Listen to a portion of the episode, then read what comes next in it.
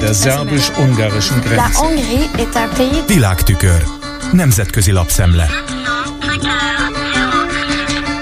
Köszöntöm a hallgatókat. Az EU most ébred rá arra, hogy ha nem tesz semmit, 14 hónap elteltével Magyarország, majd utána Lengyelország fogja 2024 második és 2025 első felében betölteni az unió soros elnöki tisztségét, írja a Politico című amerikai portál európai kiadása, és megjegyzi, ez éppen az európai parlamenti választásokat követő időszak, a választások nyomán összeálló új összetételű Európai Bizottság sorsdöntőnek tekintett első esztendeje.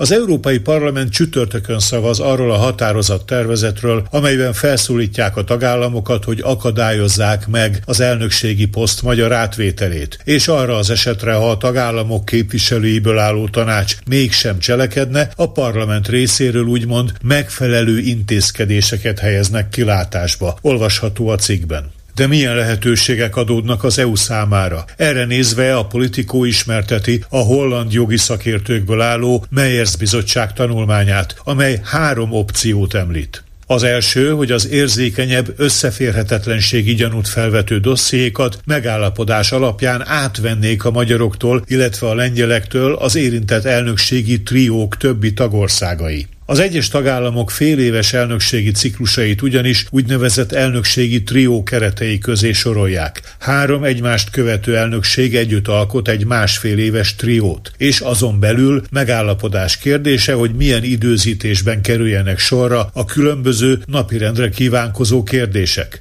Magyarország annak a triónak az időben utolsó tagja, amelyben előzőleg Spanyolország, illetve Belgium látja el a soros elnökséget. A lengyelek az ezt követő trió első elnökségét adják, és őket Ciprus, majd Dánia követi. A második opció, hogy a tanács egyedi döntésével szabálymódosítás nélkül egyszerűen elhalasztanák a magyar és a lengyel elnökséget. A sorrend változtatása korábban is volt példa, igaz többnyire csak olyankor, amikor új tagállamokkal bővült az Unió.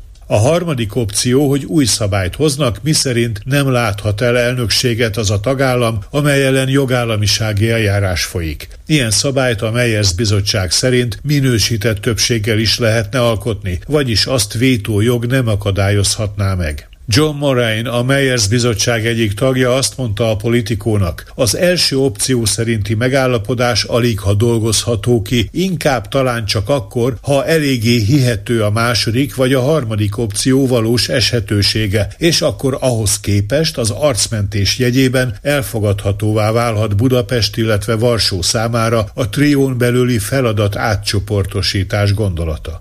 A fordulat, vagyis a kommunista rendszer összeomlása után Magyarországnak voltak a legjobb esélyei arra, hogy Kelet-Közép-Európában megteremtse a civil és jóléti társadalmat. Most azonban az ország politikai romhalmaz, írja a svájci Neue Zürcher Zeitungban megjelent vendég kommentárjában David M. Wienerreuter, osztrák politikatudós.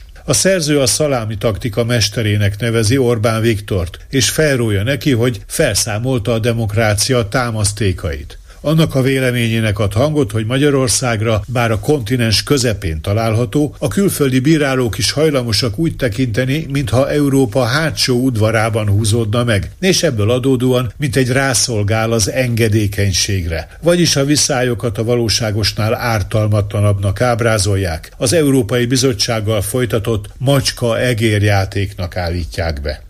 Hamarosan találkozik egymással a svéd és a török külügyminiszter, hogy megvitassa a halasztás szenvedő svéd NATO csatlakozás ügyét, írja a Reuters a Stockholmi külügyminisztérium tájékoztatása alapján. A hírügynökség emlékeztet arra, korábban úgy volt, hogy erre a kétoldalú találkozóra e hét csütörtökön az oszlói NATO külügyminiszteri megbeszélés mentén kerül sor, de kiderült, hogy az ankarai diplomácia irányítója nem lesz ott a Norvég fővárosban. A svéd külügy minden esetre fenntartja, hogy hamarosan megtartják a bilaterális találkozót. A Reuters szerint Stockholmban azt remélik, hogy most, a török választások után újabb lendületet kaphatnak a kampány alatt szüneteltetett egyeztetések a két fél között. A tudósítás említést tesz ugyanarról, hogy a svéd csatlakozással szemben Ankara mellett Budapest is kifogást emelt, de nem elemzi a várható magyar magatartást.